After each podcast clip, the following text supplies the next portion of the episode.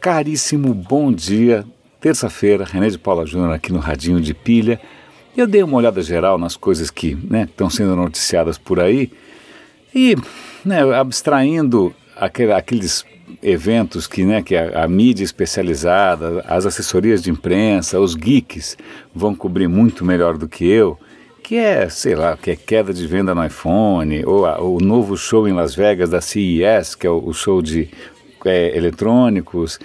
É, nada disso me empolgou muito, mas algumas coisas me chamaram a atenção.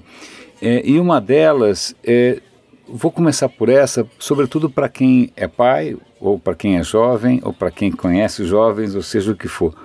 No Estadão, o, um colunista é o Jairo Bower, muitos de vocês devem conhecer. O Jairo Bower tem um trabalho super legal.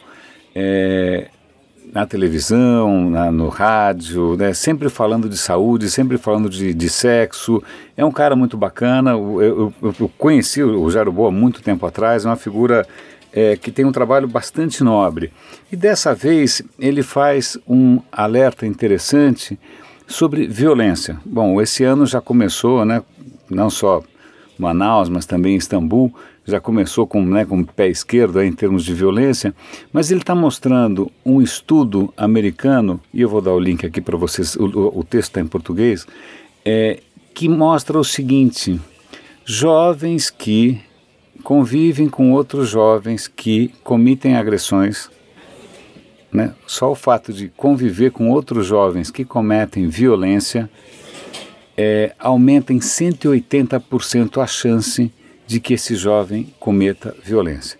E aí tem outros números lá, né? Ah, se for um amigo do amigo, se for isso, se for aquilo, mas de qualquer maneira, mostrando como, sobretudo numa idade é, mais frágil, né, uma idade em que você está procurando por exemplos, né, por, por modelos de vida, etc. e tal, as más companhias, agora eu estou falando como se fosse minha avó, meu pai, né, ou qualquer pessoa do século, dos anos dourados, as más companhias realmente é, têm um impacto pesado no comportamento do jovem. E aí também tem alcoolismo, tudo que você pode imaginar, abuso de drogas tal.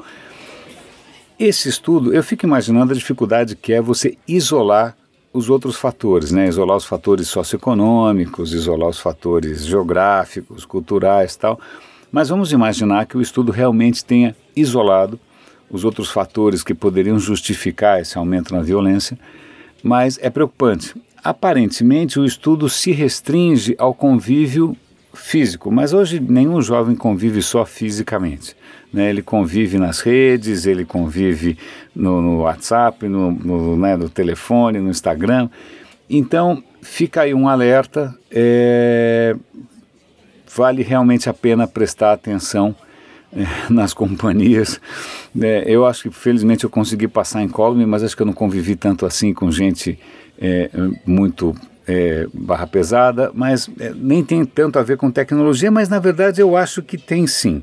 Né? Esse eu acho que é, é um texto bacana do Jaro Boer, está no Estadão, o artigo é aberto, acho que vale a pena a gente dar uma olhada. Um outro artigo que me chamou a atenção, acho que é da revista Wired, era um artigo sobre automação de veículos, que é outra bola da vez, todo mundo falando dessa história. Mas eles fazem um comentário que eu achei interessante, que é o seguinte: vamos supor, é, existe um certo nível de automação que já está aí faz tempo. Por exemplo, aqueles carros que mantêm a velocidade constante ou que mantêm o volante mais ou menos reto, né? É, quando está, sobretudo aqueles carros americanos grandões, aquelas estradas. Tá? Então, assim, esse tipo de, entre aspas, piloto automático já existia. Isso é um nível 1. Aí você tem um nível 3, que seriam os carros completamente autônomos, que dirigem sozinhos. Muitos legisladores estão eh, pedindo um caminho intermediário aí que seria o nível 2, que é o, o que? O carro é autônomo, mas o, o humano tem que ficar prestando atenção para assumir o volante caso haja uma emergência, caso o carro não dê conta do que está acontecendo.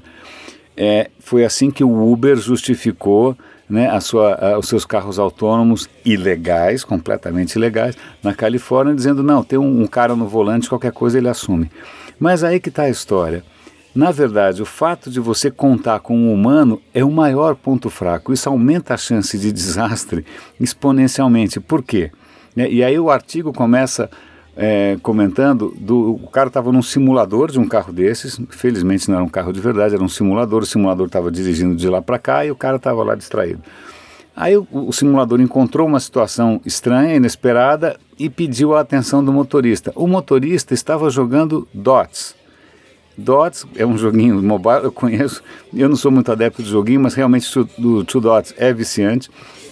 O cara falou, putz, eu vou ter que interromper o meu Two Dots até ele tirar o olho do Two Dots, até ele olhar o que está acontecendo e até ele pensar em alguma... Já tinham passado segundos, obviamente letais.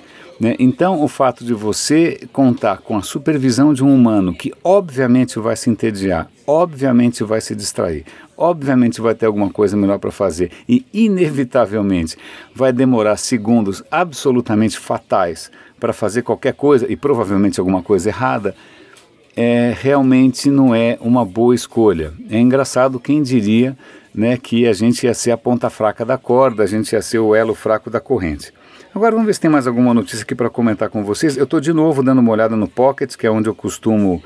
É... Ah, tem duas coisas que realmente não combinam, inclusive, com o podcast, com esse nosso radinho aqui, que são fotos. A NASA publicou no Flickr uma coletânea de fotos absolutamente gloriosas. Não só fotos de estrelas, tal, não, mas fotos inspiradoras para quem gosta de ciência, para quem gosta de pesquisa. Cara, as fotos são realmente lindas, estão lá no Flickr em alta resolução. Eu vou dar o link aqui, vocês deem uma olhada. E um outro trabalho bastante louvável também é de um cara chamado Joel Sartori. O Joel Sartori, Sartori ele é um fotógrafo da National Geographic, é, que há 15 anos viaja o mundo fotografando animais, aquela coisa toda. Tal. A mulher dele ficou doente e aí ele pediu licença do trabalho para poder cuidar da mulher, ficar um pouco mais presente em casa, cuidar das crianças tal. E aí ele foi no zoológico que fica do lado da casa dele e descobriu que ali tinha alguns animais ameaçados de extinção. E ele fotografou. Mas fotografou de que maneira? É, tentando dar destaque para o que o americano chama de eye contact. O americano adora essa história do eye contact. Né? Ele acha que o fato de você estar tendo um contato visual, olho no olho, né, o que a gente chamaria de olho no olho, isso faria aumentar a sua empatia por animais que de repente você nem sabia que estão correndo risco de extinção. E isso abriu uma série de, de fotografias. Eu vou dar link para essa reportagem. As fotografias são absolutamente extraordinárias e tocantes. Tem desde bichinhos fofos até caranguejos, até rinocerontes, passando por, por rato, mas todos esses animais são fotografados com um carinho e com uma humanidade tão extraordinária que realmente não é, é, é, é, é difícil você não se deixar tocar. Então é um belo trabalho, eu sei que né, eu só tenho, só tenho como descrever isso aqui num programa como esse, mas se você entrar no site radinhodepilha.com, os links estão lá. Mesmo no SoundCloud, eu vou deixar na descrição, como sempre, os links para esses sites externos. Meus caros, é isso. Boa terça-feira para todos nós e amanhã a gente está de volta aqui no Radinho de Pilha. Grande abraço.